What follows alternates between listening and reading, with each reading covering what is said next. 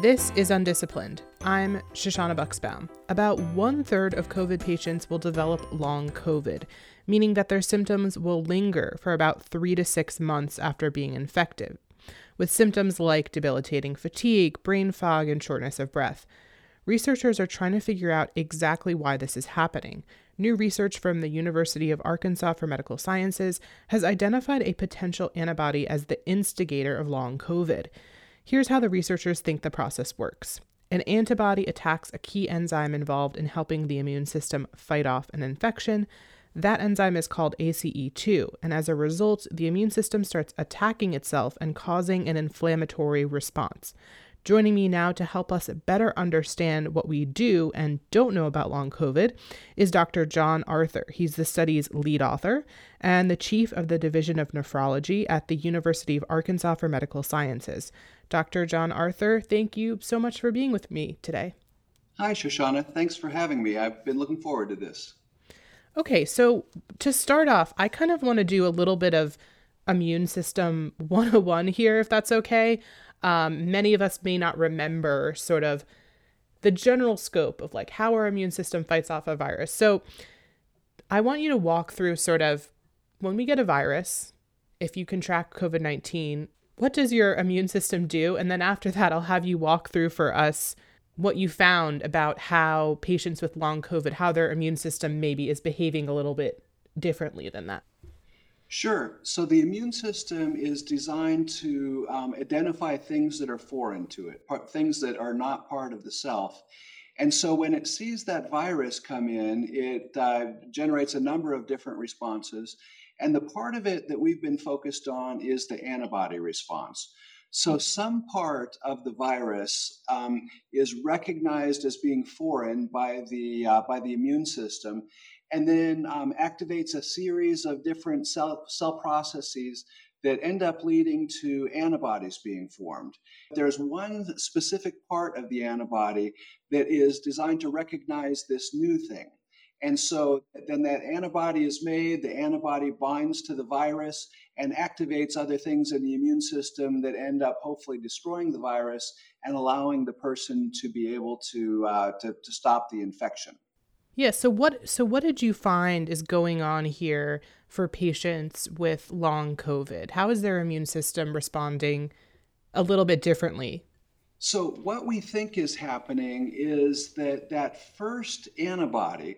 So now the antibody that recognizes the coronavirus protein is also new to the to the immune system. And so the immune system sees that and recognizes that as a foreign antigen and makes another antibody against that the, against the first antibody and uh, so so that's what we think is happening. Now the interesting part of it is that this second antibody that recognizes the original antibody that, that came up against the coronavirus that's a mirror image of what the um, pro- the virus binds to. In order for the virus to be able to get into the cell, and for, in order for any virus to be able to get into the cell, it has to have a protein on its surface that recognizes some protein on the surface of the cell. All cells, um, all viruses, um, have to act intracellularly, Un- unlike other things like bacteria, which can act outside the cell viruses have to get inside the cell and then they hijack the machinery of the cell that they get into in order to be able to make new viruses.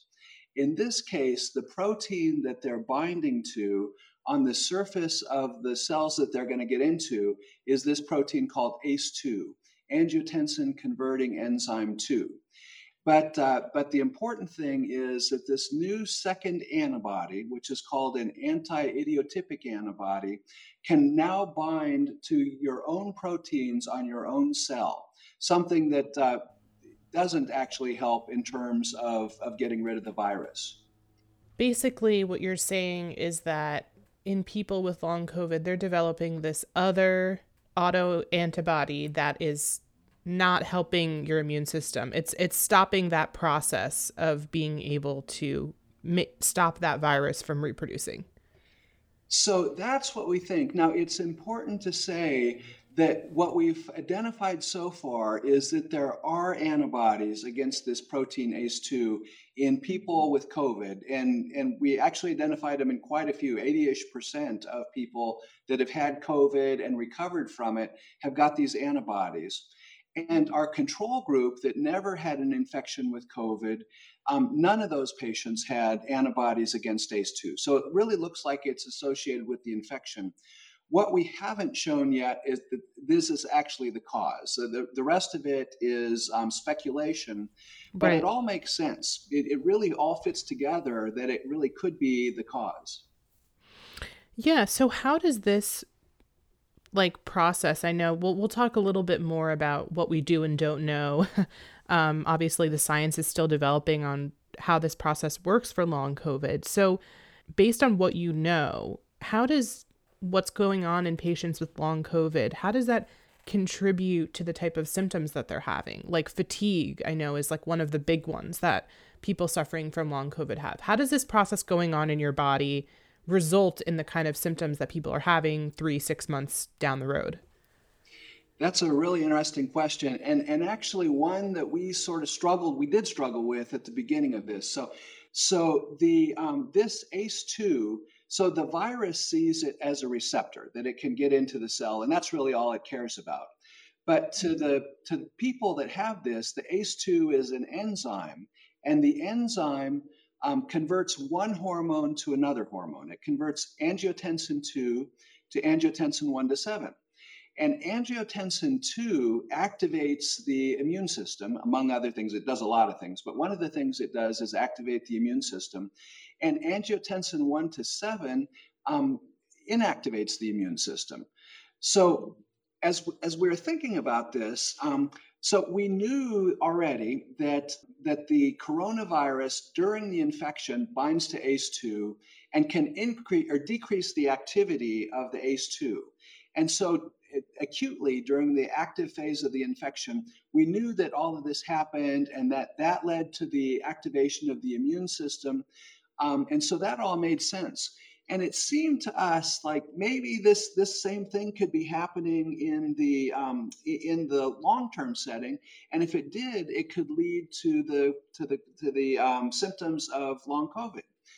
But what I really couldn't figure out was how is it doing that? The um, studies have been done and shown that the suppression of ACE2 that acute, occurs acutely only lasts for maybe two or three weeks. Um, and then the activity of ACE2 comes back again, and that's all. Um, so everything is should be restored. And yet, it seemed like these patients that were having the symptoms of long COVID, it would all fit together that maybe ACE2 was being suppressed. So I, I thought about it and I couldn't come up with an answer. So um, we've got a really smart uh, immunologist um, here at UAMS. His name is Terry Harville. And when I have a complicated immunology question, I, I call him up. And I did, and uh, I said, Terry, you know, I, I know all this part, but I just don't know what's the what's the cause of it. What's what's causing the decrease in ACE2? And it took him about 10 seconds to come up with the answer. He, he had it right there almost on the tip of his tongue. And, uh, and he told me that we could very well be this um, mechanism that I told you about the formation of these anti idiotypic antibodies because of, of, of, the first antibody and then the second antibody, and that that could be the cause of it all. And so that's how we got started looking for this antibody. This immune response that we're seeing for long COVID, how is it similar to other autoimmune diseases that people might have? Well, um, it's, it's similar in that it is an autoantibody, and there's a whole mm-hmm. great big literature, lots of diseases um, caused by autoantibodies. So, um, so that makes sense. But the thing that's unique about this part is this particular um, cause of it can only be caused by a virus that binds to the ACE2 protein um, in order to be able to get into the cell. That's that's really the reason that we see specifically this with um, with SARS-CoV-2 infection. The original SARS coronavirus um, also binds to ACE2. There's only a handful of other uh, viruses that bind to ACE2. So, in that way, it's unique. So, it's similar in that it is an autoantibody, but in mm-hmm. the specific way that it's formed, it's different. Yeah, so it's not similar to other things. It's it's its own. That's why it's been so challenging for researchers to figure out what's going on because it is different in a lot of ways, is what you're saying. It, it is, yeah. It, it's it's it's what why we're I guess so excited about this. We've we found what we think is at least a, a possible pathway um, for for how these symptoms could be formed, and it all fits together with the science of what we know, the way the virus gets in, the response to the virus, the activation of the immune system. It all fits together. Yeah. So one of the things that I found interesting was that the people that you studied for this that weren't hospitalized from COVID you weren't able to find this antibody. Um, why why do you think that was? Was it a timing thing of when they were tested? So that would, I think, be the most likely thing. So the, the, the set of samples that we had for this study were de-identified because uh, that, that those that those were the samples that we had access to, meaning we don't know who the patients were that they came from. We had a little bit of information about them, but we we didn't really we didn't know when they were infected, for instance. Right. But what we speculate is that it takes a while for these antibodies to form because it's a two step process. First, you have to have the whole process that forms the first antibody. And only then, when you've got the first antibody formed and circulating and getting out there and activating the immune system, then can you get the second antibody to form. So that's what we think is happening. Yeah, so it's not necessarily that people who weren't hospitalized don't have long COVID or don't develop long COVID because I interviewed um, quite a few people that, you know, weren't, I had done some reporting on long COVID and there was a whole bunch of people that weren't hospitalized, were considered to have a sort of mild case of the virus, um, and they did ended up end up having long COVID. Yes, there, there's a lot of reports of that, and, and that makes sense. I, I think what you described is is most likely what's happening. That that the, the samples that we looked from at from the outpatients were just too early, and but that you can get um, really no matter what your severity you could still develop these anti-idiotypic antibodies against ace2 and still end up with it that there are some studies that appear to show that people that with more severe disease are more likely to get long covid but there's plenty of examples of people that had mild disease or, or maybe asymptomatic disease and still develop symptoms that are consistent with long covid what does this understanding of the potential mechanism here of long COVID, what does that mean for being able to come up with a, an effective treatment? Because I know right now, um, people that have long COVID, they have a constellation of different symptoms, and there's not really an effective way right now for them to get treatment. It's like, you know, maybe they'll be tr- treating the symptoms, but not, you know, eliminating long COVID, not eliminating what's causing it all. Yeah, that's exactly right. And so that's why it's so important to understand the mechanism in order to be able to get at what the treatments are. And and you know, we are still in the very early stages of this, but we now that we think we know that this antibody might be involved, we can start looking at things at, at the way that it works and the pathways that are involved um, by getting plasma, looking at what's activated, what's not activated, and hopefully come up with some treatments for that. Do we know, I mean, from your research or other related research, do we know why some people are developing long COVID and others don't? They are, their immune system is able to fight off the virus and, you know, they recover in that original two to three week window that you had mentioned, that original research suggested? We don't. So, so we, we saw that of the people that the, the, the group that, to me, which is the most interesting, is this convalescent group. And, and these were samples of people that donated plasma that could be infused into people that to, to treat their long COVID because of the antibodies that they had. And so that group had had documented COVID and they had to be at least two weeks beyond having any symptoms. So they'd completely recovered. So that group, we know that they were a ways out, and about 80% of those patients had antibodies against ACE2.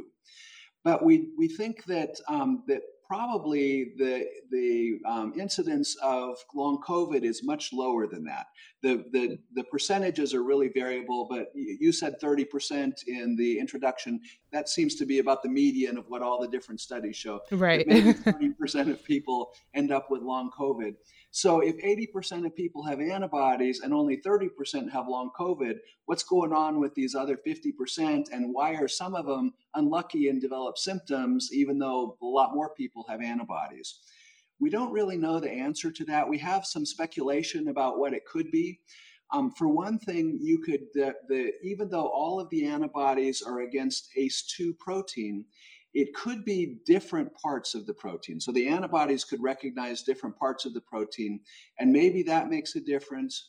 Maybe it's the um, concentration of antibodies. Maybe you need a high concentration, and we don't have data about that yet. Maybe it's the persistence of the antibodies. Um, so it could be that some people get rid of these antibodies, and that's the natural process for these um, anti idiotypic antibodies, that they should go down over time. It's interestingly that there are a lot of case reports of people that have gotten improvement in their long COVID symptoms after they've been vaccinated. And that hmm. fits together with this hypothesis too, that um, that it could be that it, it re-regulates the production of these antibodies. That when you get this new antigen from the vaccine, that it re-regulates it and causes those um, those anti-idiotypic antibodies that are causing the problem to decrease.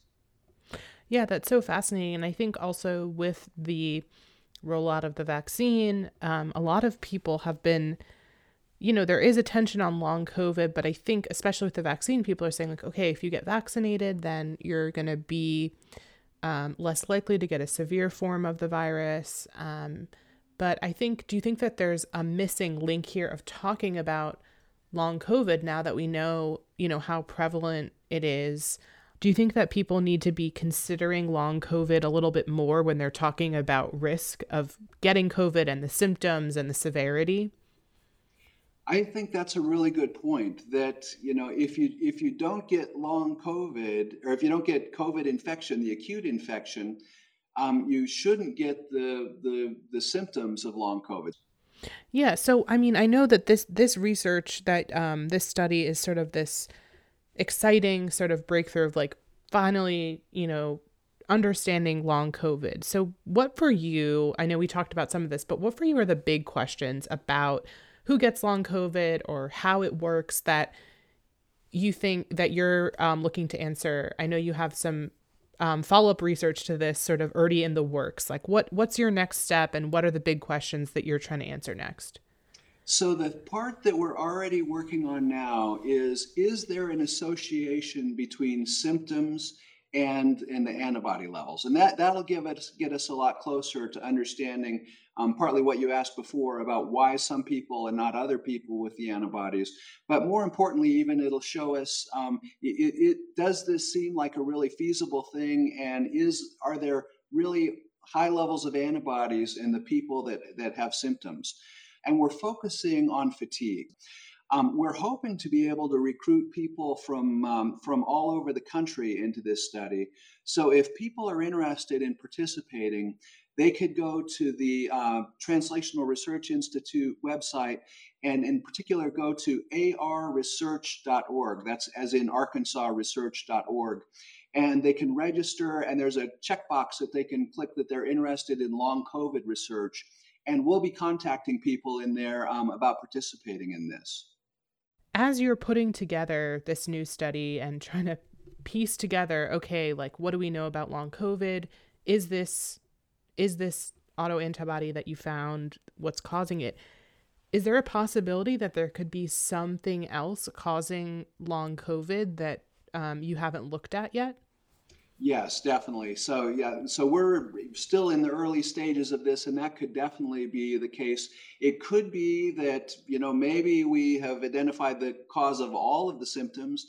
It could be we've identified the cause of none of the symptoms, and this is just something that happens, but it actually doesn't cause the symptoms. Or it certainly could be a cause of some of the symptoms, but not all of them. Yeah, we're still in we're still in early stages and i always like to you know iterate that especially with like covid research is that people are so eager for like answers you know what i mean? But science is an iterative process and it takes time to figure this stuff out. Absolutely. Can you talk a little bit about the process of coming up with the idea for this study and how you pulled together the researchers um, that you worked with to design the study and then um, get it going yeah, I'm really happy to talk about that. The way this all came together is so cool. The um, it really sort of started um, along two parallel tracks. So when COVID um, first came out, um, our institution was trying to encourage people to um, to to look at this area. And um, and I'm a I'm a kidney doctor, and we see the uh, the effects of COVID a lot. A lot of people end up on dialysis or with kidney failure. But uh, but in terms, I'm definitely not an immunologist, but because we knew that this protein ACE2 was involved, um, that that got me interested because I've had a long-standing interest in that. So the vice chancellor for research here put out this call for grants, and I got a small pilot grant, and we started looking at the role of ACE2 in the acute setting. So that was sort of going on.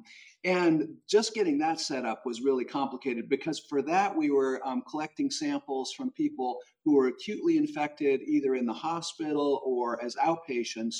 And we had all kinds of support from our Translational Research Institute. So we had really a great, um, great sort of first line.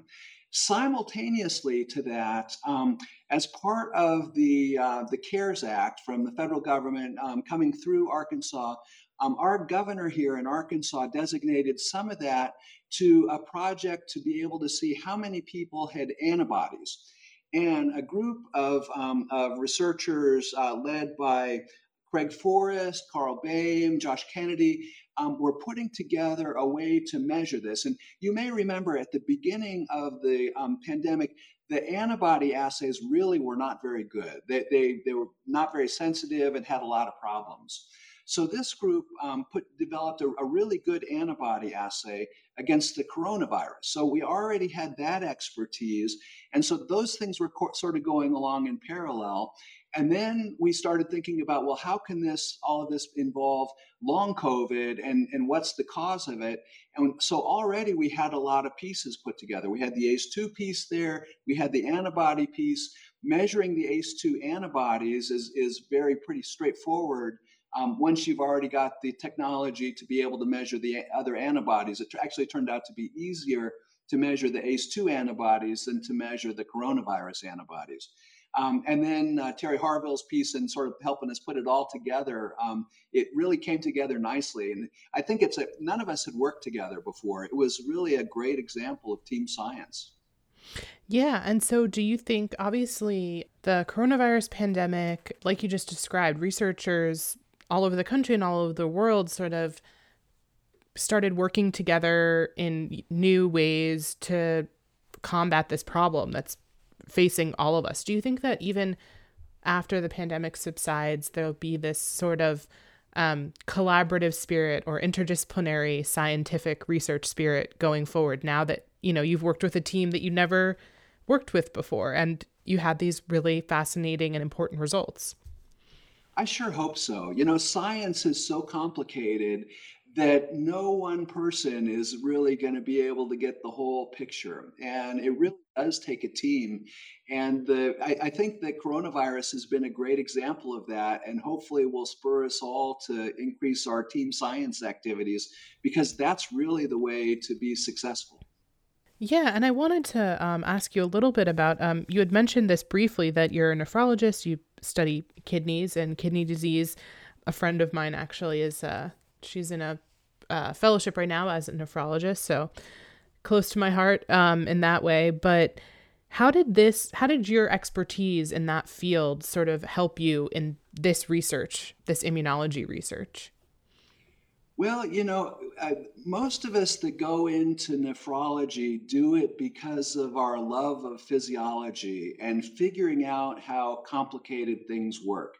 The kidney is this incredibly complicated organ that does all kinds of different things in all kinds of different ways.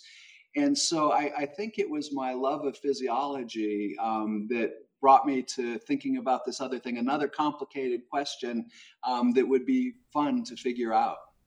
Yeah, I mean, I think in life we uh, there's a moment where you kind of pivot in an unexpected way, and um, good luck on your future research study here, looking at long COVID. I've just been talking with Dr. John Arthur. He's a professor and chief of the Division of Nephrology at the University of Arkansas for Medical Sciences.